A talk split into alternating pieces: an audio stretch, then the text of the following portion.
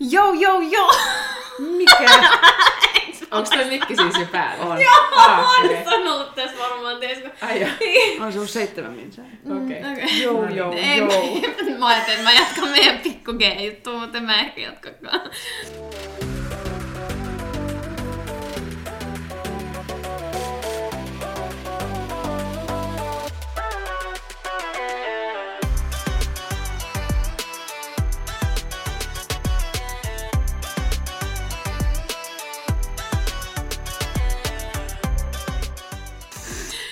Heipsan ja tervetuloa Tanssistudio podcastin pariin. Tässä vieressäni on Effiina Jalonen.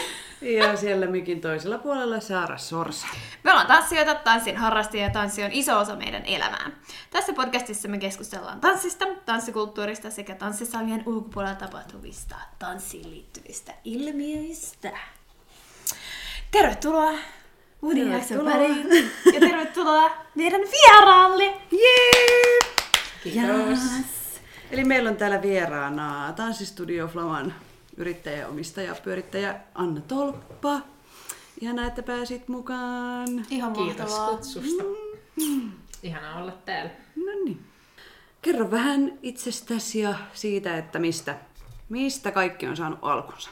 Joo, eli mun nimi on tosiaan Anna Tolppa. Olen 28-vuotias tanssistudioyrittäjä, turkulainen ja myöskin kolme kuukautta vanhan pienen vauvan äiti ja tanssinopettaja. Opetan salsaa, vatsataa, regetonia pääasiassa. Eli olen nyt kolmatta vuotta yrittäjänä. Perustin Tanssistudio Flaman 2017. Syyskuussa avattiin ja olen opettanut tanssia useamman vuoden ajan sitä ennen sivutoimisesti opintojen ohella, että mä oon humanisti aiemmalta koulutukselta pään, päänä ollut taidehistoria ja sitten opiskelin myöskin kulttuurituottajaksi ja valmistuin sitten 2017 ja tanssi on oikeastaan kulkenut mukana niin kuin koko elämän ajan, että viisivuotiaana aloitin baletilla ja sitten oikeastaan 2010 vuodesta alkaen mä oon sitten keskittynyt just lattareihin ja erityisesti kuupalaisiin tansseihin. Ja sitten tosiaan valmistuin kulttuurituottajaksi 2017 ja sitten siitä oikeastaan heti sen jälkeen lähdinkin yrittäjäksi ja, ja tota, et se, että miksi mä halusin lähteä perustamaan oman tanssistudion, niin mä koin, että mä haluaisin luoda semmoisen tanssiyhteisön, missä ei olisi semmoista suorituskeskeisyyttä ja, ja kilpailuhenkisyyttä, että musta tuntuu, että meidän kulttuurissa on paljon semmoista, että esimerkiksi hyvinvoinnistakin on tehty semmoinen tietynlainen suoritus ja että jotenkin tanssi on semmoinen osa-alue, missä mä haluaisin, että, että toki voidaan teknisesti vaikka tehdä haastavia asioita, mm. mutta että se, se henki ja ilmapiiri, mikä siellä tanssistudiolla on, niin mä haluaisin, että se olisi kaikille mahdollisimman niin kuin, semmoinen lämminhenkinen ja niin kuin te, että erilaiset ihmiset olisi tervetulleita tanssimaan, että musta tuntuu, että meidän kulttuurissa on paljon semmoista, että ö, ihmiset ajattelee, että ne on liian vanhoja tai liian jäykkiä tai, mm. tai että ni, niillä on jotain niin kuin, semmoisia häpeän kokemuksia liittyen omaan kehollisuuteen, että ne kokee, että ne ei ole vaikka tanssikoululle tervetulleita, että monet uskaltaa mennä vaikka jollekin tanssillisille ryhmäliikuntatunneille, mutta sitten tanssikouluille usein se kynnys on suurempi, että mä halusin luoda semmoisen mahdollisimman matalan kynnyksen tanssistudio, jossa niin kuin olisi mahdollista tanssia omana itsenään, eikä, eikä olisi sellaisia niin kuin suorituspaineita. Silloin, kun oltiin vielä Salsarikuupalla, niin, niin me oltiin siinä aulassa, me juba, jubaltiin jotain sun kanssa ja sit sä heitit silloin ilmoille, että olisi siistiä perustaa oma. Mut sit sä jotenkin olet silleen, no mut eh- jotenkin silleen, että niinku, et, no katsotaan nyt vähän niinku silleen, että et, et, et sulla se oli jo selkeästi niin vahvana, jos se niinku oman, niin, mm. haaveena. että mun mielestä se on niin siistiä, että sä sit perustit. Mm. Joo, no siis kyllä mä itsekin myönnän, että en mä kuvitellut, että se olisi välttämättä mahdollista niin kuin taloudellisesti ja näin, koska mä olin opiskelija eikä mulla ollut Mm. mitään säästöjä. Ja, ja sitten se oli oikeastaan, mä olin kulttuurituottajan opintojen loppupuolella sitten semmoisessa luovien alojen yrityshautomo Humakrevessä työharjoittelussa ja siellä sitten se Kreven hautomopäällikkö kerran kun me oltiin kahvilla, niin kysyi, että mitä sä haluaisit tehdä isona, ja mä heitin puolis läpällä, että perustaa oman tanssistudio, ja sitten sä sanoit, että no miksi et sä tee sitä nyt? Ja sitten siitä oikeastaan se niinku sit lähtikin, että sitten mä niinku sain sieltä Makrevestä myös semmoista sparrausapua siihen niinku yritystoiminnan käynnistämiseen ja hain sitten starttirahaa ja pankkilainaa ja, ja näin poispäin. Ja sitten sain Finveran alkutakauksen siihen ja sitten perustin tosiaan se, mutta jotenkin itsekin oli kuvitellut, että no sit joskus kun on säästänyt jotain rahaa tai on enemmän kokemusta, että, että oikeastaan sitten vaan lähti tekemään ja se on ehkä semmoinen yksi asia, mitä on oppinutkin yrittäjyydestä, että, että tavallaan aloittaa ennen kuin on valmis. Että et ei kukaan, niin kuin, sä voit hioa jotain suunnitelmia, tä, yrittää tehdä täydellistä suunnitelmaa, mutta loppujen lopuksi siinä yrittäjyydessä on niin monta sellaista asiaa, jotka tulee sulle sit yllätyksenä, mitä sä opit sitten käytännössä. Et mun mielestä tärkeää on, että lähtee vaan tekemään, eikä niin kuin mieti silleen, että sitkuu, koska elämä on loppujen lopuksi aika lyhyt ja niin kuin, ainakin itse sitten sitä toimintaa on voinut kehittää koko ajan siinä matkan varrella, että et sitten se homma kasvaa pikkuhiljaa, että kannattaa lähteä vaan rohkeasti jostain liikenteeseen, eikä ehkä lähteä niin kuin liian kauaa hioa niitä suunnitelmia, koska kuitenkaan ne suunnitelmat ei välttämättä kaikki niin kuin mene ihan niin kuin alun perin suunnitellut. Miten tota, äh, sä oot kanssa aloittanut tanssin sieltä ihan niin kuin lapsesta, lapsesta asti. Miten sä löysit noi lattarit? Tai millaista niin kuin tanssitaustaa sulla on? No mä tanssin sitten siinä lukioaikana tanssi, showtanssia ja jatsia ja kaikkea tällaista. Ja sitten ehkä se myös lähti osittain siitä, että mä mu, niin kuin rakastuin lattarimusiikkiin. Ja musiikillisesti se oli sellaista, mikä, mikä muuhun niin kuin vetosi erityisesti. Ja sitten myöskin lattareihin liittyy se semmoinen sosiaalinen kulttuuri, että on just kaikki salsabileitä ja mitä meidänkin studiolla järjestetään. Ja että se on niin, niin kuin, kulttuurisesti semmoista, että siinä on se yhteys toisiin ihmisiin tosi tärkeä. Totta kai kaikissa tanssissa on, mutta mm. erityisesti noissa paritansseissa, niin se oli myös semmoinen, niin kuin mikä innosti. Ja sitten kun mä muutin Turkuun, mä oon Tampereelta kotoisin, niin vuonna 2010, niin sitten mä oikeastaan aloin, että mä olin jo Tampereellakin tanssinut sit lattereita, mutta täällä mä oikeastaan sitten hurahdin niihin enemmän. Ja, ja ehkä sillä mikä Suomen, Suomen pimeässä talvessa, niin jotenkin ne lattari tanssit ja se, se siihen liittyvä sosiaalikulttuuri niin kuin, ja ne bileet ja ne, niin ne toi jotenkin semmoista energiaa, mitä oli kaivannut. Mm. Mä jollain tasolla koin, että lattaritanssit on niinku rentoja, tai että se niinku fiilis niissä on semmoinen rento mm. ja iloinen. Että mä olin tanssinut sitä ennen showtanssia ja se oli mennyt ehkä mulla vähän semmoiseksi suorittamiseksi. Mm. Ja, Kilpailitteko te? No me ei kilpailtu, mutta esiinnyttiin, mutta se oli ehkä sellaista mm. niin kuin, että tot, totta kai lattareitakin voi tanssia tosi niin. kunnianhimoisesti, en tarkoita sitä, mutta että se oli ehkä jotenkin se, se fiilis, niin kuin, ja ehkä sillä vaikka lattareissa niin kuin, totta kai voidaan tehdä show tai esitystä, mutta myöskin niin kuin, siinä sosiaalitanssissa se ei ole se pointti, että siinä tehdään jotain täydellisesti hiottua esitystä, vaan että se on sitä kommunikaatiota ja se yhteys siihen toiseen tanssiin, niin se myös kiehto siinä, että se ei ole niin kuin, totta kai on myös ihanaa tehdä viimeistelty show, mutta tarkoitan, että siinä on niin kuin myös se erilainen aspekti niin kuin sen yhteisöllisyyden kautta just. Sä oot myös käynyt siellä Kuubassa, ihan niin kuin sieltä, mistä salsa on syntyisin.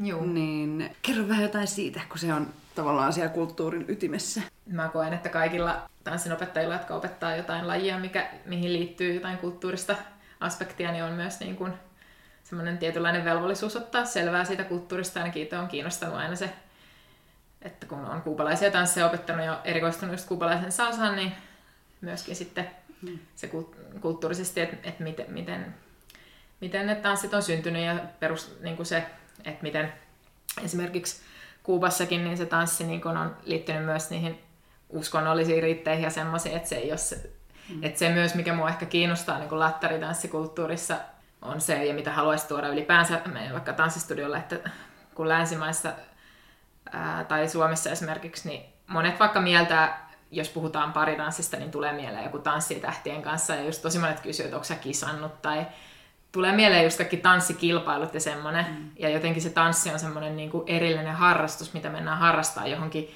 tanssikouluun, ja sitten se on semmoista koulumaista se opetus, sen sijaan, että esimerkiksi lattareissa se on osa sitä niin kuin jokapäiväistä elämää ja niin kuin, että, että ne tanssi, vaikka tanssibileet, niin ne on niin kuin kaikkialla tavallaan, että se ei ole semmoinen niin kuin joku erillinen ikään kuin harrastus, vaan että kaikki tanssii. Ja se on myös se, mitä mä haluaisin tuoda niin kuin Suomeen enemmän sitä kulttuuria, kulttuurista aspektia, että se ei niin kuin olisi semmoinen, niin kuin, että kun meilläkin on vaikka lavatanssikulttuuri, mutta sekin on niin kuin jonkin verran hiipunut, että niin kuin kaikki voi tanssia ja minkä tahansa ikäiset ihmiset voi tanssia.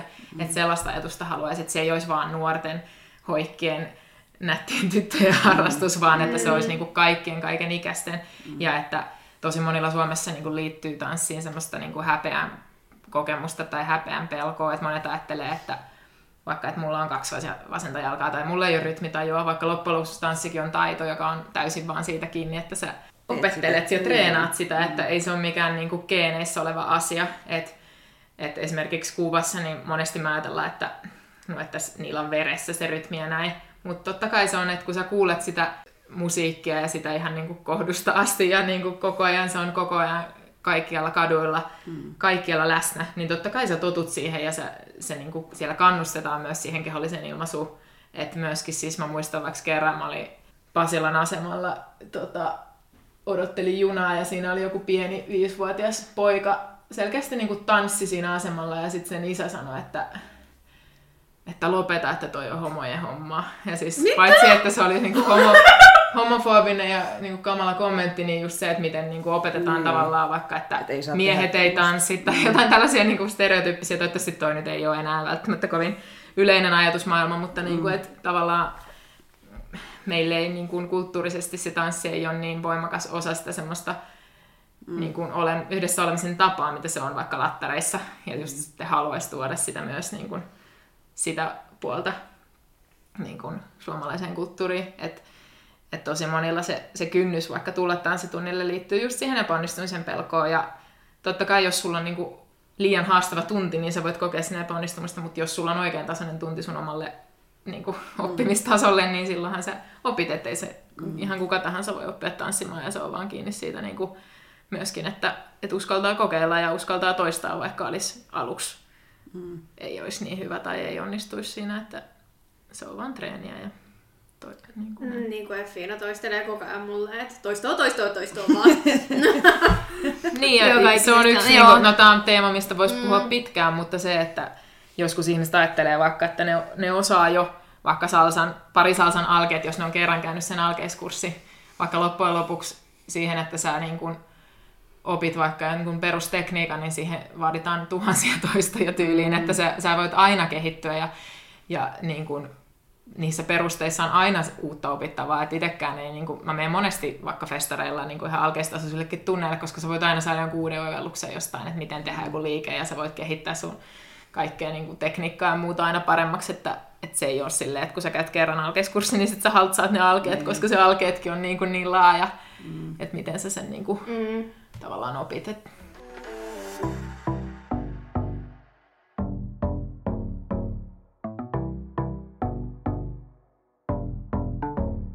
Mm, Flamaan on tosi helppo tulla uutena harrastajana ja sä oot onnistunut luomaan Flamasta semmoisen lämpimän yhteisön ja ison tanssiperheen. Ja niin kuin sä itsekin tuossa aiemmin jo sanoit, että se oli sun tavoitteenakin, nimenomaan semmoinen yhteisöllinen tanssistudio, niin miten sä niin kuin lähit rakentaa sitä ja miten sitä ylläpidetään myöskin, semmoista yhteisöllisyyttä? No kiva kuulla ensinnäkin, ihana kuulla, että on, on välittänyt tämmöinen. Ja tekin olette osa sitä yhteisöä, niin se on mahtavaa, mahtavaa että olette kokenut näin. Öö, toi on hyvä kysymys. Että kyllä mä koen, että se lähtee siitä, että kaikki ihmiset, kaikki ihmisiä, jotka tulee meidän ovesta sisään, niin kohdellaan niin kuin tasavertaisesti ja että kaikki on yhtä tervetulleita, ettei synny mitään sellaisia kuppikuntia tai sellaisia, että jotenkin ne niin kuin arvot, mitä meillä on, niin kuin just se, että me halutaan olla mahdollisimman semmoinen inklusiivinen ja semmoinen, että kaikille on, kaikki on tervetulleita niin kuin taustasta tai mistä tahansa niin kuin riippumatta, niin se pitää näkyä niin kuin kaikessa meidän toiminnassa. Ja totta kai siis meidän henkilökunta on niin kuin siinä avainasemassa, että se, että ketä on niin rekrytoinut, niin se, että mä oon ollut tosi tarkka siitä, että, että ketä meidän tiimissä on, että meidän niin kuin tiimin jäsenet on niin kuin silleen samahenkisiä.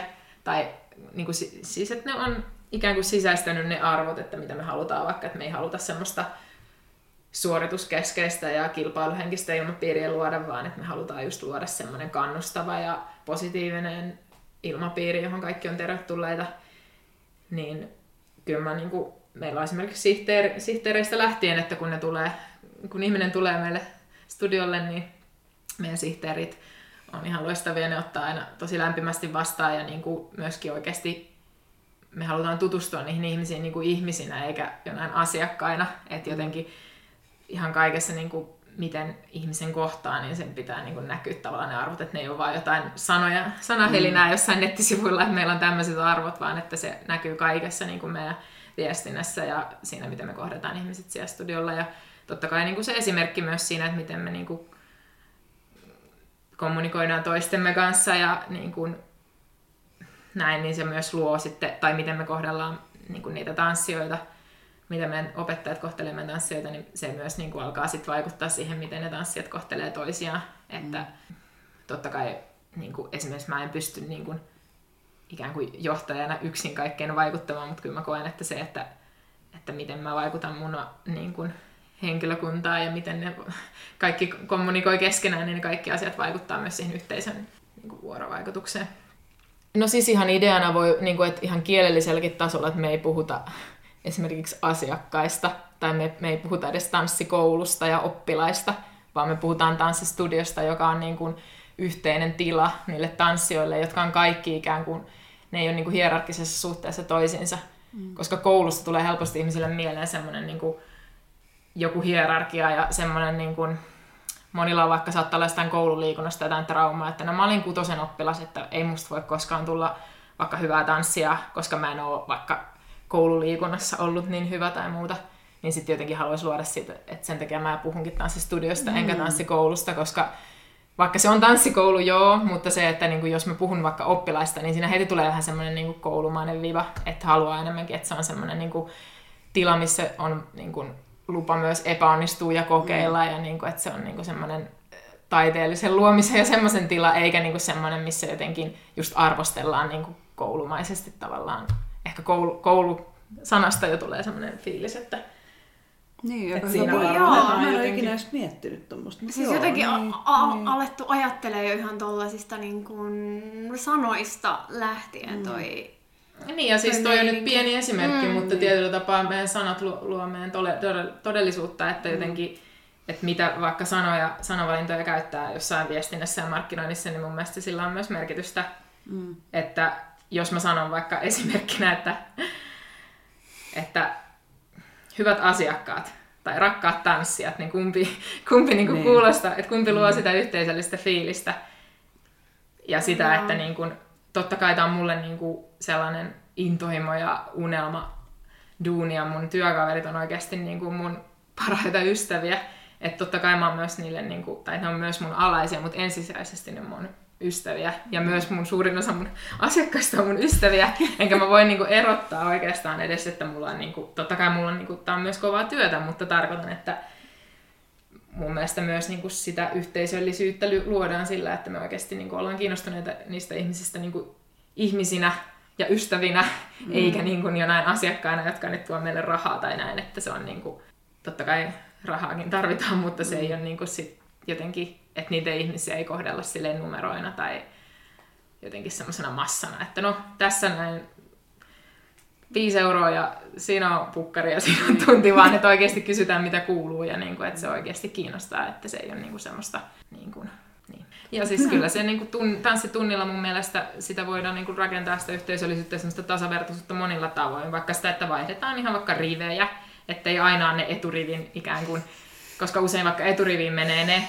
jotka kokee osaavansa paljon ja on hyvä sille itsetunto. Ja sitten takariviin menee, niin, takariviin menee usein ne, jotka on niin kuin mm. epävarmimpia, niin se, että vaihdetaan esimerkiksi tunnilla rivejä, se on niin kuin yksi pieni esimerkki. Ja se, että, että vaikka jos kuvataan joku video tanssitunnin lopuksi, niin kaikki, jotka haluaa tulla siihen videolle, niin saa mm. tulla. Eikä silleen, että valitaan vaikka jotkut ikään kuin parhaat tanssijat siihen videolle. Että niin kuin monenlaisista pienistä toimintatavoista se niin kuin koostuu, että miten luodaan sellaista niin kuin tasavertaista ilmapiiriä, koska on myös tanssikouluja, jossa vaikka niin kuin ikään kuin valikoidaan mm. ne jotkut parhaat tanssijat ja ne sitten vaikka menee videolle tai näin, että itse ainakin on kokenut sen aika semmoisena niin kuin no-no-juttuna. Mm. Joo, ja mitä mäkin olen ollut toisessa tanssikouluissa töissä, niin se on juurikin noin. Että otetaan niitä just, mietitään tosi tarkkaan, että mitä näytetään esimerkiksi sosiaalisessa mediassa. Mm. Että otetaan just hei, käy se kuvaa tuota EK-ryhmää tai hei, käy tuota tanssiryhmää kuvaa. Tai niin kuin jotenkin, mm. että näytetään vaan sitä hiottua, mm. ettei sitä perusarkea esimerkiksi, mm. mikä mun mielestä olisi tärkeämpää näyttää asiakkaille, jotka miettii, tulevatko he niin kuin treenaamaan just siihen tanssikouluun kautta studioon. Mm. Ja just esimerkiksi se, että kyllä ihmiset katsoo tosi tarkasti vaikka, että minkä näköisiä ihmisiä videoilla ja kuvissa on tanssistudion viestinnässä ja markkinoinnissa, että jos aina on vaan niitä niin kuin viimeisen päälle hiottuja esiintymismeikeissä olevia niin kuin, mm. tai tämmöisiä niin kuin, mm. huoliteltuja kuvia ja täydellisiä tanssivideoita, niin kyllähän siitä myöskin se kynnys tulla sinne tunnille niin voi nousta monella, että toki niin kuin, totta kai esimerkiksi videoissa pitää aina kysyä niin kuin lupa, että ketkä mm. haluaa olla videolla ja näin, mm. mutta että, että niin kuin, ainakin itse just haluaa ottaa myös alkeistunneilta ja niin kuin semmoisista niin kuin ihan niin sanotusti tavallisista niin, ihmisistä, niitä, mm. että ei niin kuin jotenkin liikaa hio mm. sitä semmoiseksi niin kuin silotelluksi sitä, koska se myös just nostaa sitä kynnystä osallistua sinne mm. tunnille, mm. jos ei ole vaikka aikaisempaa kokemusta.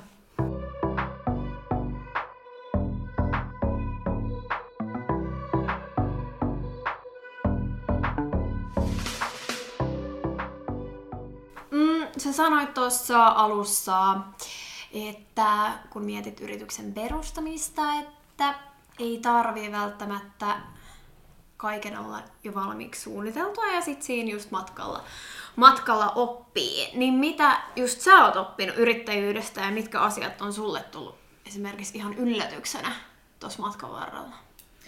No oon oppinut aivan älyttömästi, että tuntuu, että tässä kolmessa vuodessa on niin oppinut varmaan enemmän kuin koko elämän aikana yhteensä, mutta siis monia asioita, esimerkiksi sen, että yrittäjä itse on niin kuin yrityksen tärkein voimavara, että totta kai niin kuin yrittäjänä niin se on välillä tosi semmoista stressihallintaa ja, ja niin kuin hyvää itsensä johtamista vaatii, että, että siinä paineessa ja vaikka nyt tässä koronatilanteessa tai muuten, jos tulee jotain hankalia tilanteita eteen, niin pystyy toimimaan tavallaan siinä paineessa myöskin, niin, tota, niin se on semmoinen asia, mitä, mitä on koko ajan yrittänyt myös opetella itse enemmän, että semmoista niin kuin oman ajan käytönhallintaa ja sitä, että oikeasti niin kuin ne omat voimavarat myös loppuu joskus, että täytyy niin kuin pitää omasta jaksamisesta mm.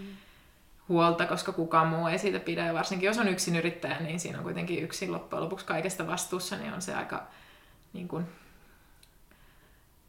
tärkeää sitten, että pitää siitä omasta henkisestä jaksamisesta huolta. Ja tietenkin myös, mäkin kun teen tanssinopettajan töitä, niin myöskin se ihan fyysinenkin palautuminen, että, tai ylipäänsä tanssinopettajilla, että usein tehdään niin kuin aika myöskin fyysisesti raskasta työtä, niin sitten se henkinen kuormitus ja fyysinen kuormitus, että ne on niin kuin tasapainossa sitten sen palautumisen osalta, niin on tosi tärkeä asia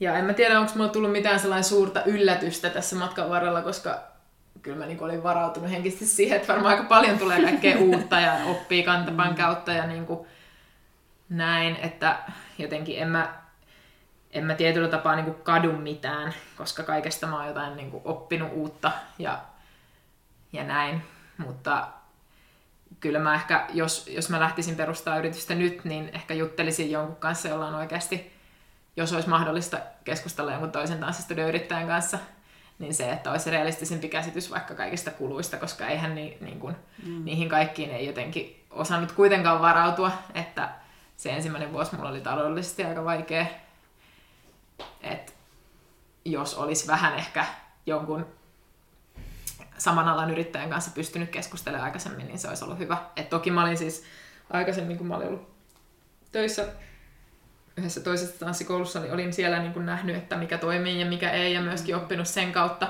Ja kaikille, jotka al- alkaa yrittäjäksi, niin mä antaisin kyllä sen vinkin, että tekee ensin niin kuin palkkaduunissa töitä sillä alalla, ettei ehkä ihan sillä soitellen sotaan lähes siinä mielessä, että ensin täytyy vähän niin kuin tutustua siihen, siihen alaan. Ja ehkä se, että mulla oli kuitenkin valmiina jo niin kuin valmiiksi jonkin verran omia asiakkaita, että olin opettanut useimmissa paikoissa ja myöskin monet meidän opettajista, niilläkin oli ollut tunteja niin muuallakin, niin sitten se, että on ne ihan niin kuin ensimmäiset asiakkaat ikään kuin valmiina, niin se on mun mielestä mm. niin kuin ollut hyvä. Ja no mun mielestä kaikista tärkein asia on se, että sen yrittäjän oma hyvinvointi on sen yrityksen tärkein voimavara. Ja että jos sun oma mielenterveys järkkyy, niin sitten se yrittäjä on työkyvytön ja silloin sitä yritystä ei käytännössä ole. Että se on mm. niin kuin oikeasti se kaikista tärkein asia. Ja sen takia niin kuin se, että priorisoi yöunta ja sitä palautumista – ja myöskin varsinkin tanssiopettajilla, kun sitä ylirasitusta tulee ja myös kehollisesti välillä, niin se on tosi tärkeä. Ja tota, myöskin opetella sitä itsensä johtamista, että just niin kuin priorisointia, aikatauluttamista ja semmoista ajahallintaa, niin ne on semmoisia asioita, mitä ainakin itse olen tässä koko ajan yrittänyt opetella niin kuin enemmän. Ja se, että delegoi ja ulkoistaa kaiken, minkä, minkä voi, koska jos yrittää tehdä kaiken itse, niin sitten vaan palaa loppuun, että itsekin on, on ollut aluksi ehkä tehnyt liikaakin kaikenlaista. Tietenkin alussa, kun ei ole niin paljon rahaa, niin ei ole mahdollista välttämättä mm. delegoida kaikkea, mutta esimerkiksi tanssistudiolla se, että delegoi vaikka siivouksen ja kaikki tämmöiset tehtävät, mitkä ei, niin kuin, tai asiakaspalvelu, kassatyöskentely ja tämmöiset asiat, mitkä ei ole sitä ihan niin kuin, mitä mun olisi ihan pakko tehdä, niin se on mm. tärkeä niin kuin sen oman jaksamisen ja sen yrityksen kehittymisen kannalta. Ja aluksi ehkä yrittäjillä on vaikea pitää niin kuin ollenkaan lomaa tai antaa vastuuta muille, koska siinä on kyse niin kuin omasta maineesta ja toimeentulosta ja monesti se oma yritys on niin tärkeä itselle, että, että sitten täytyy opetella sitä, että joku muukin voi tehdä, vaikka tekisi eri lailla jotkut asiat, niin ne voi olla ihan yhtä hyvät tapa mm. tehdä. Mm sitten semmoista armollisuutta itseään kohtaan täytyy opetella, että perfektionismista kyllä niin kuin on yrittäjyydessä luopunut. että itsekin on ollut aika semmoinen täydellisyyden tavoittelija aina ja hionut kaikkia asioita, mutta jos sulla on yritys, niin sä et pysty joka ikistä yksityiskohtaa jäädä, jäädä hiomaan, että on pakko niin kuin oppia pois siitä, että ihan kaikkea ei voi pitää omassa kontrollissa ja, ja hiot mitään tuntikausia, että loppujen lopuksi että lähtee vaan kokeilemaan ja tekemään ja siinä sitten oppii myöskin kokemuksen kautta, niin on ollut tärkeää. Monilla tanssinopettajilla ehkä on semmoinen, niin kuin, kun se oma työ on niin suuri intohimo ja sä teet sitä niin, niin kuin suurella sydämellä, niin sitten niihin koreografioihin ja niihin tunteihin antaa tosi paljon itsestään, mutta se, että jos sä yrität jokaista tanssituntia vaikka, tai koreografiaa hioa täydelliseksi mestariteokseksi, niin se ei vaan ole mahdollista, jos sä pidät tosi paljon tunteja niin kuin vuosikausia. Et siitäkin on, niin kuin, että, että riittävän hyvä on usein se niin kuin paras vaihtoehto. Ja että niin kuin, totta kai siinä, kun on luovan työntekijä, niin sit siinä on vielä eri lailla, että kun joskus on kiirettä ja stressiä ja näin, niin silti sun tavallaan ikään kuin vaikka täytyy suunnitella joku tunti, niin joskus siinä niin kuin stressaantuneessa olotilassa, niin eihän sulla välttämättä ole sellaista fiilistä, että no nytpä teen jonkun täydellisen koreografian, mutta et siihenkin mm. on sitten niin kuin oppinut, että, että joskus on ihan ok tehdä semmoinen keskivertaisempi koreografia tai, tai että et ei se maailma siihen kaadu, että jos niin kuin joku, joku tunti nyt ei ole niin, kuin niin loistava, että tavallaan semmoista armollisuutta myös siinä mielessä itseensä kohtaa, ettei niin kuin jää vaikka hio jotain yhtä koreografiaa jollekin tunnille niin kuin tuntikausiksi, koska mm-hmm. ei siinä ole mitään järkeä, koska niitä tunteja on niin paljon, että totta kai jos sä nyt teet vaikka jollekin tanssiryhmällä jotain esityskoreografiaa, niin siihen voi panostaa mm-hmm. sitten enemmän ajallisesti, mutta että, että se on ehkä semmoinen juttu, mikä monilla tanssinopettajilla on, että ehkä liikaakin, kun se työ on niin tärkeää itselle, niin alkaa arvottaa itseensä sen työn kautta esimerkiksi, että, että, että miten niin kuin onnistuu työssään, niin eihän se ole niin kuin se sun ihmisyytes mittari, että tavallaan... Mm. Mm. Onko sulla koskaan semmoisia hetkiä, että sua kiinnostaisi yhtään tanssia? Tai jotain, et että ei et, niin, tai että ei jaksaisi nyt? Totta kai. Koska mä siis silloin, kun opiskelin tanssia, mm. niin mulle jotenkin kun siitä harrastuksesta ja siitä intohimosta mm. ja siitä niin kuin maailman parhaasta asiasta, niin siitä tuli semmoinen työ pakkopulla. ja pakkopulla ja semmoinen... Mm. Totta niin. kai. Usein on sellaisia päiviä, että on tosi väsynyt, vaikka ei jaksaisi, ei keksi mitään uutta ja tuntuu, että toistaa vaan itteensä. Mutta mut se on jännä, että että sit kun menee niiden ihmisten kanssa sinne, mm. sinne tota saliin, niin sit yhtäkkiä niistä ihmisistä ja siitä musiikista saa sen energian, että ei niinku varmaan koskaan ole silti ollut semmoista, että, että tunnin jälkeen olisi ollut jotenkin huono fiilis, vaan se on yleensä aina just se vähän niin kuin ehkä normaalistikin ihmisillä, mm. että, että kun jos on väsynyt päivä, niin ei sun tee mieli lähteä välttämättä sinne tanssitunnille, mutta sitten kun sä pääset sinne ja se musa alkaa soimaan, niin sitten sä saat sen energian siitä mm. ryhmästä ja siitä niin kuin mm. tunnelmasta. Että, mutta totta kai on päiviä, jos vaikka on ollut, itselläkin ollut elämässä vaikeita hetkiä, vaikka ollut joku ero tai joku muu mm. vastaava, että kyllähän silloin vaikka ensimmäisenä vuonna mulla oli monesti, että oli vaikka rahat loppu ja olin eronnut yhdessä vaiheessa ja ollut edes asuntoa ja sitten niin sit sun pitää mennä opettaa jotain salsatuntia, niin, niin totta kai ei sulla ole semmoista fiilistä, että itketti livessä just ennen tuntia. Sitten myös, mutta, mutta se on myöskin tanssi on semmoista terapiaa ainakin itsellä ollut aina, että, että se on myös semmoinen tila, missä pystyy niin unohtamaan ne kaikki mm. oman elämän niin kuin vaikeudet. Ja, ja myöskin se on ollut niin kuin mahtavinta tuossa työssä myös huomata, miten niin kuin merkityksellistä se tanssiharrastus niin kuin ihmisille on, että se, se, miten monet ihmiset on tutustunut Flamalla, vaikka saanut uusia kavereita, tutustunut vaikka uuteen elämänkumppaniinsa ja siis vaikka mitä storeja sieltä on niin kuin löytynyt, niin se on niin kuin ollut kaikista tietenkin palkitsevinta siinä työssä, kun sä näet, että ihmiset saa niin kuin voimavaroja omaa elämänsä ja uusia ystäviä ja löytää niin kuin stressinhallintakeinoja ja kaikkea niin kuin siis siitä tanssista, että se on niin kuin tosi monelle tosi tärkeä osa niin kuin elämää ja se on niin kuin, sehän on siinä palkitsevinta, että, että siitä hommasta on tavallaan kasvanut niin kuin jotain paljon niin kuin itseensä, tai itseä suurempaa, että ei se niin kuin edes ole enää omissa käsissä tavallaan se kaikki, mitä siellä tapahtuu, että se on mm. niin kuin, mutta et, totta kai niin kuin usein on sellaisia päiviä, että tota, että ei tekisi mieli lähteä tanssitunneille, mutta sitten sitten siellä tunnilla se olo on taas parempi. Mm. Viimeistään sen jälkeen, niin, niin kuin tunnin kyllä jälkeen. Tai jos on just semmoinen tilanne, että niin kyllä, sit aina, kyllä mm. aina tanssitunnin jälkeen on semmoinen, että vitsi hyvä, että mä lähdin. Mm. Että teki hyvää. Joo. Aina. Mm. Aina. Jep. Et sitten vielä tästä, että mitä on oppinut yrittäjänä, niin ehkä sen, että, että oikeasti on niin kuin sinnikäs ja valmis tekemään paljon töitä. Että jos mäkin olisin luovuttanut silloin heti ekojen kuukausien aikana, kun ei ollut vielä tarpeeksi asiakkaita ja se oli oikeasti tosi turhauttavaa välillä, että vaikka kuinka teki töitä 247, niin tuntui, että ei niinku tulosta, mutta että kyllä meilläkin sitten niinku heti kun toinen vuosi alkoi, niin sitten se homma alkoi olemaan niinku taloudellisesti kannattavaa, niin olihan se tosi palkitsevaa, että yrittäjyys on kuitenkin semmoista niinku pitkäjänteistä hommaa, että siinä ei niinku mitään pikavoittoja ole, että, että tavallaan sen mä sanoisin, että ei oikeasti luovuta siinä, että vaikka on niinku vaikeaa ja näin.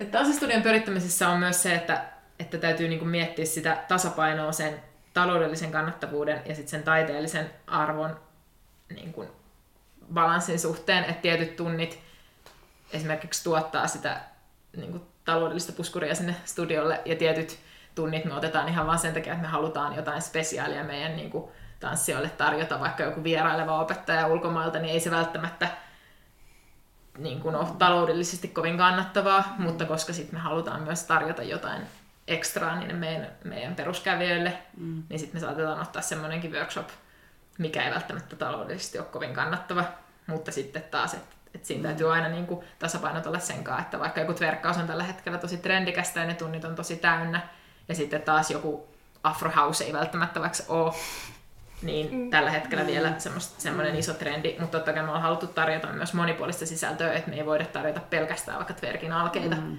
mm. tai pelkästään jotain tiettyjä tunteja, jotka vetää hyvin, vaan me halutaan tarjota myös niin kuin monipuolista sisältöä ja myös miettiä aina sitä niin kuin pidemmällä aikavälillä, että nyt jotkut lajit on trendikkäitä, mutta jos me halutaan niin kuin kymmenen vuoden päästäkin olla mm niin kuin elinvoimainen tanssistudio, niin meidän täytyy aina miettiä myös sitä niin kuin etukäteen pidemmällä aikavälillä, ettei mene vaan vaikka joidenkin trendien mukaan.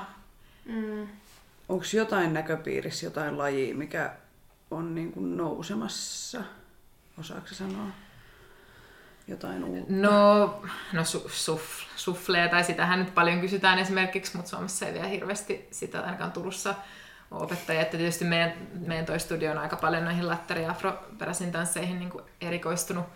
Että toki niin kuin musta tuntuu, että yleisesti ottaenkin esimerkiksi lattariskene on niin kuin tullut enemmän mainstreamiksi tässä viime vuosina, että enemmän soit ihan radiossa vaikka reggaetonia ja kaikkea, mm. että, että sinänsä se, siitäkin on tullut jo enemmän semmoista valtavirtaa verrattuna vaikka kymmenen vuotta sitten.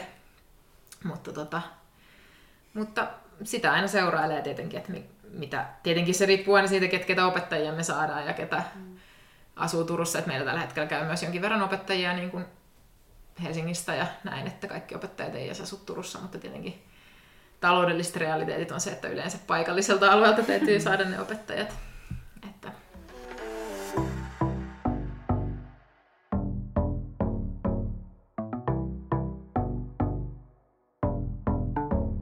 Totta kai meidän täytyy, täytyy, täytyy, täytyy, täytyy. Mitä täytyy? Se? Täytyy, en mä tiedä, täytyykö. täytyykö. Mennä tähän vallitsevaan tilanteeseen. Että miten korona on vaikuttanut Flaman toimintaan? No me jouduttiin sulkemaan myöskin studio silloin 13. maaliskuuta koronan takia ja toistaiseksi nyt ei tiedetä, että milloin päästään seuraavaksi avaamaan, että se on tietenkin tanssialalle ihan valtava, valtava taloudellinen kriisi ja haaste, että me ollaan nyt niin kuin moni muukin studio kehitetty online, online-tunteja ja toisaalta niistä on tullut myös paljon hyvää palautetta, että että varmasti jatketaan niitä myöskin tämän poikkeustilan jälkeen, että kuitenkin Suomessakin on paljon vaikka paikkakuntia, missä on ihmisiä, jotka ei pääse vaikka tanssistudiolle, että ei ole sitä tarjontaa paikallisesti, niin meilläkin on noille tunneille osallistunut ympäri Suomea porukkaa, että jostain Rovaniemeltä ja muualta, että se on ollut hauska huomata, että ne on herättänyt kiinnostusta ja, ja myöskin ihmiset on saanut energiaa ja semmoista piristystä tähän muuten ehkä aika masentavaan aikaan, niin siitä. Mutta kyllä mä niinku koen, että mä olin monta vuotta oikeastaan miettinyt jo sitä, että pitäisi myös tehdä videokursseja ja usein niitä kysytään, mutta sitten usein se on jäänyt niin kuin, kun on ollut kaikkea muuta niin paljon, että nyt toisaalta sitten kun on ikään kuin pakko tehdä se, niin sitten tulee myös kehiteltyä uusia innovaatioita ja varmasti monilla nämä online-tunnit on myös tullut jäädäkseen. Ja nyt sitten odotellaan, että milloin päästään avaamaan taas studioja ja toivon tietenkin, että ihmiset sitten taas on oppinut arvostamaan myös näitä kaikkia paikallisia palveluita ehkä eri lailla ja, ja sitä yhteisöllisyyttä ja sitten varmaan kaipaavatkin taas sitä sosiaalista kanssakäymistä sen verran, että tulee sitten Joo, siis mä oon jonottamassa siellä oven takana sit kun aukeaa. Koska... Joo. Siis kyllä se, kyllä se suurin on se, niin, se yhteisö niin. ja ne ihmiset. Mm. Ja se yhdessä tekeminen, mm. mitä ainakin mulla on ihan hirveä ikävä.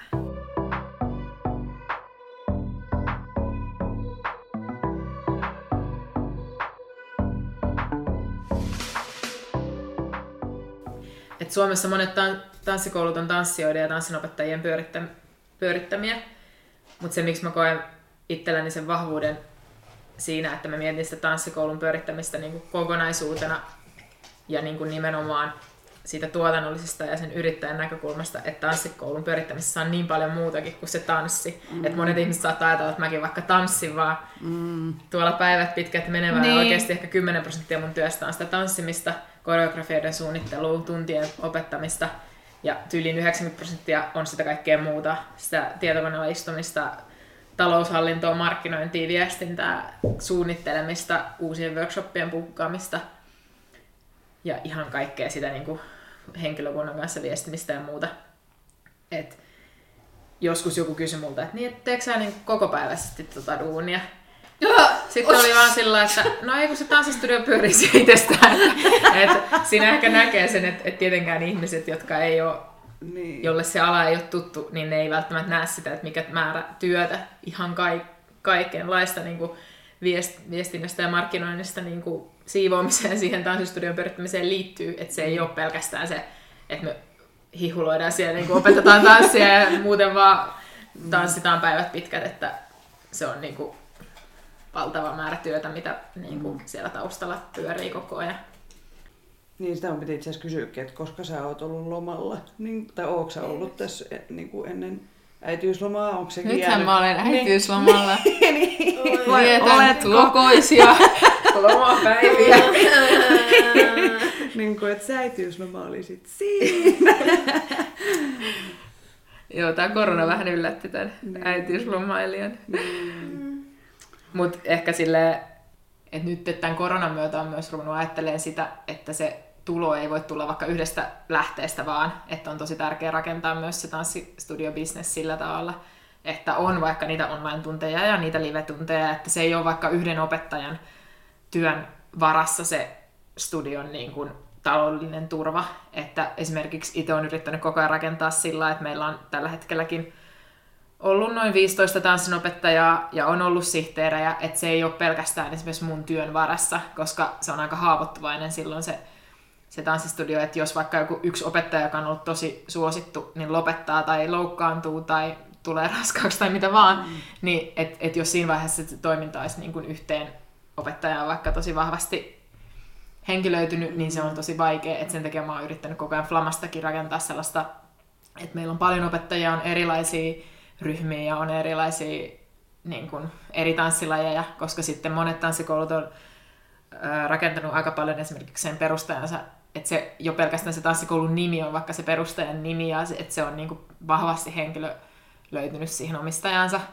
Mutta se on myös aika haavoittuvaista, just jos vaikka se omistaja ei pystykään yhtäkkiä vetämään niitä tunteja. Mm. Ja myös tämä korona on paljastanut niin kuin monilla sen, sen bisneksen haavoittuvaisuuden siinä, että varmasti tässä kohtaa esimerkiksi ne, joilla on ollut jo valmiiksi jotain online-palveluita, niin, tai meilläkin ihan se, että meillä oli verkkokauppa valmiiksi, niin sehän auttoi ihan valtavasti, että me pystyttiin tässä koronatilanteessa heti alkaa markkinoimaan ö, lahjakorttimyyntiä ja alettiin myymään niin kuin tulevia ensi vuoden juttuja ja muuta.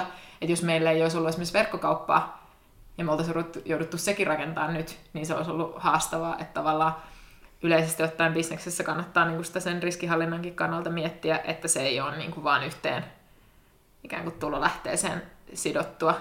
Ja myöskin se on mun niin kuin tavoitteena ollut koko ajan, että mä tekisin ikään kuin itseni sillä tavalla tarpeettomaksi siitä jokapäiväisestä toiminnasta, että, että mä en esimerkiksi aluksi totta kai itse teki tosi paljon töitä, että opetti esimerkiksi tosi monta tuntia viikossa. Ja nyt on koko ajan yrittänyt vähentää, jotta myöskin ne tunnit, mitä mä teen, että mä pystyn panostamaan niihin, mä ehdin suunnittelemaan ne kunnolla, koska siinä tanssikoulun pyörittämisessä on niin paljon kaikkea muutakin, mm. että tavallaan sitten haluaa kuitenkin antaa niin kuin oikeasti niille tunneilla ihmisille niin kuin hyvää sisältöä ja sitten just niin kuin se on ollut yksi asia, mitä on niin kuin oppinut tässä tämän koronan myötä erityisesti, että haluaa jatkossakin yrittää rakentaa sitä hommaa niin kuin monen tekijän niin kuin summaksi, että se ei ole vaan vaikka mun omasta työpanoksesta kiinni. Mutta kyllä me ollaan just juteltu monien tanssiopettajien kanssa siitä, että miten tärkeää on myös, että on vaikka jotain muutakin harrastusta kuin vaikka kun se tanssi, että kun monella kun siitä tanssista tai har- tanssiharrastuksesta esimerkiksi on tullut työ, niin se, että totta kai kaikki tanssi ja muu, niin liikunnallinenkin ehkä niin liittyy siihen omaan työhön, niin sitten se, että tekee jotain ihan muuta, menee vaikka avantouimaan tai mitä tahansa niin keksii jonkun muun keinon sitten niin kuin irtautua ikään kuin siitä työstä, niin on, on myös tärkeää.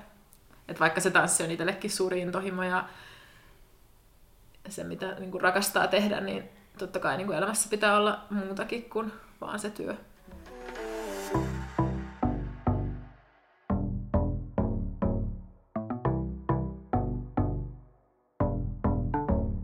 Mennäänkö me sitten tulevaisuuden suunnitelmiin? Mm. Et mitäs, mitäs, mitäs tulevaisuuden suunnitelmia ja haaveita just sulla on? No tällä hetkellä suuri haave, että selviytyy tästä korona-ajasta, mutta kyllä mä uskon, että se selviytyy ja ehkä myös itsellä, kun on ollut semmoisia vaikeita hetkiä, että esimerkiksi silloin ensimmäisenä vuonna niin oli taloudellisesti tosi tiukkaa ja myöskin henkisesti aika raskasta, niin se on myös kasvattanut semmoista omaa resilienssiä siinä mielessä, että ei ole tässäkään hetkessä ehkä ihan niin paniikissa, kun on aikaisemminkin selvinnyt vaikeuksista tuon yrityksen kanssa. Ja mun oma haave on just se, että mä pystyn tietenkin jatkamaan tätä työtä, mikä on mulle tosi merkityksellistä ja, ja just ehkä liittyen tuohon, mitä mä äsken sanoin, että haluaa rakentaa siitä, siitä tanssistudion toiminnasta semmoista, että se ei ole mun päivittäiseen läsnäoloon ja työpanokseen niin kuin sidonnaista. Että, että mä pystyn esimerkiksi opettamaan silloin, kun mä oikeasti haluan. Ja niin, niin kuin, että, mm. että, että siinä on semmoinen vapaus mulle, että mä en ole sidottu vaikka niin kuin olen joka päivä siellä studiolla mm. sihteeröimässä tai jotain muuta vastaavaa, vaan että mihin mä oon aika paljon päässytkin tässä ennen korona-aikaa, että mä oon pystynyt delegoimaan niin kuin työntekijöille ja sihteereille hommia, että ei ole niin kuin, että on myös semmoinen henkilökohtainen vapaus päättää omista aikatauluista ja semmoinen, mikä nyt varmasti yrittäjyydessä monia kiehtoo, että pystyy päättämään ja kehittämään sitä omaa toimintaa. Ja tietenkin se, miksi yrittäjyys on itsellekin ollut semmoinen, mitä on halunnut lähteä tekemään, on ollut se, että oikeasti on periaatteessa taivas rajana siinä, mihin sitä hommaa voi kehittää. Että se on ihan mahtavaa, että ei ole mitään niin kuin, että en mä olisi voinut kuvitella, että kolme vuotta sitten, että missä pisteessä mä oon nyt, että on studion kanssa.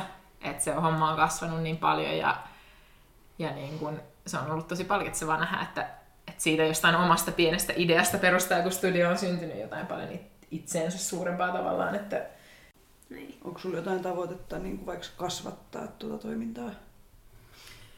No mä oon itse mulla ei ole semmoista, että mä haluaisin tuosta nyt jonkun kansainvälisen brändin tai ketjun, että mä jotenkin koen, että semmoinen toimiva paikallinen yhteisö on niin kuin, on itselle, että just se yhteisöllisyys ja semmoinen on niin kuin itselle niin tärkeä, että se, että totta kai niin kuin, vaikka nyt tästä online-palvelusta tulee niin kuin mahdollisesti uusi liiketoiminnan muoto, joka pystyy myös sitä liiketoimintaa kasvattamaan, että me voidaan ikään kuin niiden, kun meilläkin aika monet tunnet on ollut aika täynnä, niin se, että me pystytään ikään kuin sen meidän salin rajoja, niin kuin, mm. tai että kun se salitila on rajallinen, niin me pystytään myös kasvattaa esimerkiksi niin online-palveluilla ja online-tunneilla sitä meidän tarjontaa, mutta että totta kai jos vaikka löytyisi isommat tilat, niin kyllä mä oon haaveillut myös siitä, että jos olisi useampi sali, niin sitten toimintaa saisi sillä tavalla kasvatettu, että tällä hetkellä meidän toimitilassa on käytännössä vain yksi, yksi sali ja yksi sellainen pikkusali, missä pystyy pitämään vaan joitakin lasten tunteja ja tämmöistä, niin kyllä mä siitä haaveilen, mutta tällä hetkellä esimerkiksi toi meidän toimitila on niin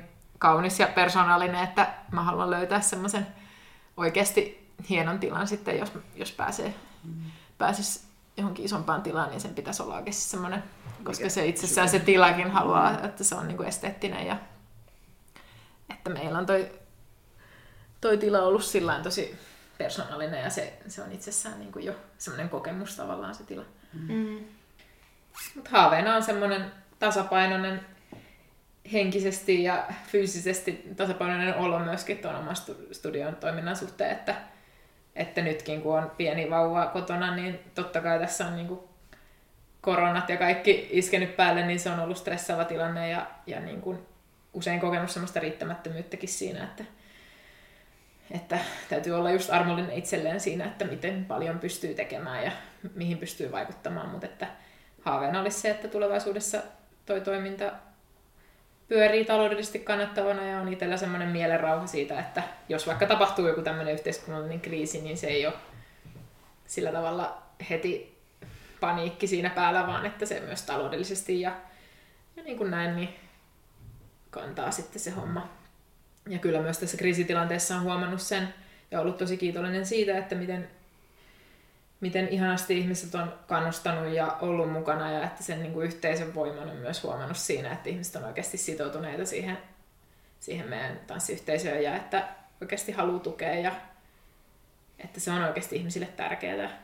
Että et kyllähän sitä niin itsekin, kun on välillä semmoisia epätoivohetkiä, että, että onko tässä mitään järkeä, niin sitten kun sä saat jonkun viestin, että vitsi teidän, vaikka nyt noin ollaan tunnit, että vitsi teidän tunti piristi mua ja niin kuin mulle tuli niin hyvä olo tai että on ollut masentunut ja nyt mä oon niin kuin saanut tästä voimaa niin kuin mun elämään, niin kyllähän ne on niin semmoisia viestejä, että sitten on vaan silleen wow, että kyllä tämän niin kuin työllä on merkitystä, että vaikka joskus itsestä tuntuu, että, että joku tunti vaikka, niin en mä nyt saanut itsestäni niin irti, mutta sitten kun joku tulee tunnin jälkeen sanoa, että kiitos, että niin kuin, sä piristit niin paljon mun niin kuin päivää, niin se on vaan niin kuin ihan mieletön se fiilis, mikä siitä sitten tulee.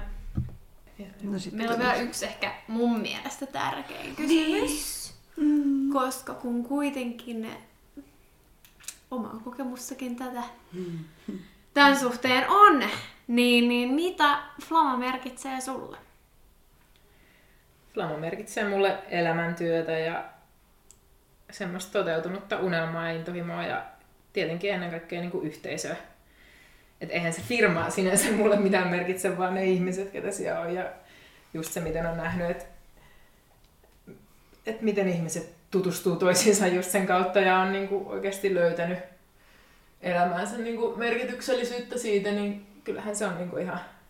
Varmasti jokainen kaipaa elämälle jotain semmoista merkityksellisyyttä, niin kyllä mä koen, että niin kuin toi on ollut semmoinen, että et itsekin olen silloin aluksi niin kuin kokenut semmoista epävarmuutta esimerkiksi siitä, että kun ei ole esimerkiksi opiskellut AMKssa tanssinopettajaksi, niin että mm. onko jotenkin ikään kuin, tai on kaikenlaisesta huijarisyndroomasta ja muusta niin kuin kärsinyt välillä, että no onko mä vaikka riittävän hyvä tanssinopettajana tai muuta, mutta että varmasti jokainen kokee semmoisia epävarmuuden hetkiä myös ammatillisesti, mutta et sitten on vaan menty eteenpäin ja, ja kyllä ainakin itsellä niin semmoinen itsevarmuus ja semmoinen merkityksellisyys tuosta on niin koko ajan kasvanut, että siitä aluksi oli jotenkin tosi kuitenkin epävarma siitä, että onko tässä niin kuin järkeä näin, mutta kyllä mä oon tosi iloinen siitä, että, että uskalsi silloin lähteä ja että kyllä mä tosi paljon silloin pelotti ja jännitti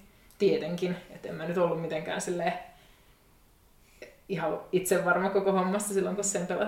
tai kyllä muistan, kun mä jonkun Facebook-sivunkin niin kuin loin, niin mä olin ihan niin kuin kauhuisen, mutta sitten se, siitä on niin ylpeä, että on niin kuin oikeasti tehnyt se, vaikka on pelottanut, että, että joskus ihmiset ajattelee, että rohkeus on sitä, että ei pelota, mutta eihän se ole sitä, vaan se on just sitä, että niin kuin oikeasti toimii, vaikka pelottaisi. Mm. Ja kyllähän tässä kohtaa, just kun on ollut tämä koronahommakin, niin on oikeasti miettinyt sitä, että, että mitä jos vaikka tuo yritystoiminta ei jatkuisi, niin mitä se sitten olisi. Ja niin kuin, että jotenkin sitä itseäänkin on usein arvottanut sen kautta liikaakin, että miten onnistuu työssään tai miten se yritys menestyy. Ja varmasti monet tanssinopettajat jonkin verran just se on, se on niin henkilökohtaisesti se sun työ. Ja se on se luova työ, että kun sä teet vaikka jonkun koreografian ja oot niiden kanssa, kyllähän se tanssinopettaja on se niin kuin tunnin tärkein resurssi mm, ja sen tanssistudionkin mm. tärkein, niin kuin, että se tanssistudio on käytännössä ne, se henkilökunta ja se, miten, millaisen ilmapiirin ne siellä luo. Niin käytännössä, niin kuin, että jos sun tunnilla ei vaikka tuukkaa yhtäkkiä paljon porukkaa, niin sähän koet sen myös helposti henkilökohtaisesti, että onko mä niin kuin, nyt epäonnistunut niin kuin jotenkin Mm. Onko sit... mä tehnyt jotain tai... Niin, että... Niin, niin, Alkaa se, analysoimaan se, sitä niin, omaa tekemistä. Niin, totta kai siinä niin kuin enemmän vielä arvottaa ikään kuin mm. itseään sen työn kautta, kuin verrattuna jos mä olisin jossain... No mä oon ollut vaikka myymässä vihanneksia, ja mun ihan hirveästi niin kuin henkilönä siihen pistän niin kuin semmoista mm. tavallaan... Niin. Siis kaikella rakkaudella vihannesmyyjiä kohtaan on ihan ja siis siinäkin totta kai hyvä asiakaspalvelu on niin kuin mm. tärkeää ja näin, en mä sitä tarkoita, mutta et, et just niin kun... Siinä ei koe niin henkilökohtaisesti niin kuin asioita. Niin. Toisaalta niin ajatellut sitä, että no, jos vaikka tuo yritys loppuisi, niin kyllähän silti se tanssi mulle jäisi ja niin ne ihmiset ja ne ystävät, joita sieltä on saanut. Että ei se ole niin se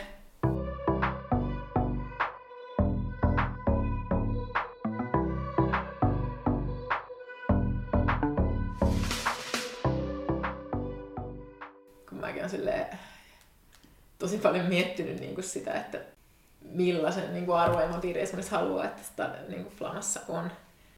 Että kärjistäen sanottuna ihminen ei mene tanssistudiolle oppiakseen tanssimaan pelkästään, mm. vaan se on se kokonaiselämys. Ja se on se, mihin mä oon itse yrittänyt niin kuin miettiä, että, että se on niin kuin kaikki se viestintä ihan niin kuin markkinoinnillisesti, se miten sä tuut sinne studiolle, miten sut otetaan vastaan, millainen se ilmapiiri, se tila, kaikki se niin kuin on, että et jos on vaikka niin kuin joku opettaja, joka on teknisesti todella taitava, mutta se ilmapiiri vaikka siellä, siellä salissa on jotenkin negatiivinen tai, tai semmoinen niin kuin arvostelevan tiukka, ja ihminen ei vaikka, että sille ei ole hauskaa siellä tunnilla, niin okei, se voi olla tietyllä tapaa hyvä tunti, mutta jos se kokemus on niin kuin tai että et siitä mm. pitää jäädä niinku hyvä tunne sille ihmiselle, että ihminen tulee tanssistudiolle paitsi oppiakseen tanssimaan, niin haluaa saada ystäviä, haluaa saada niinku,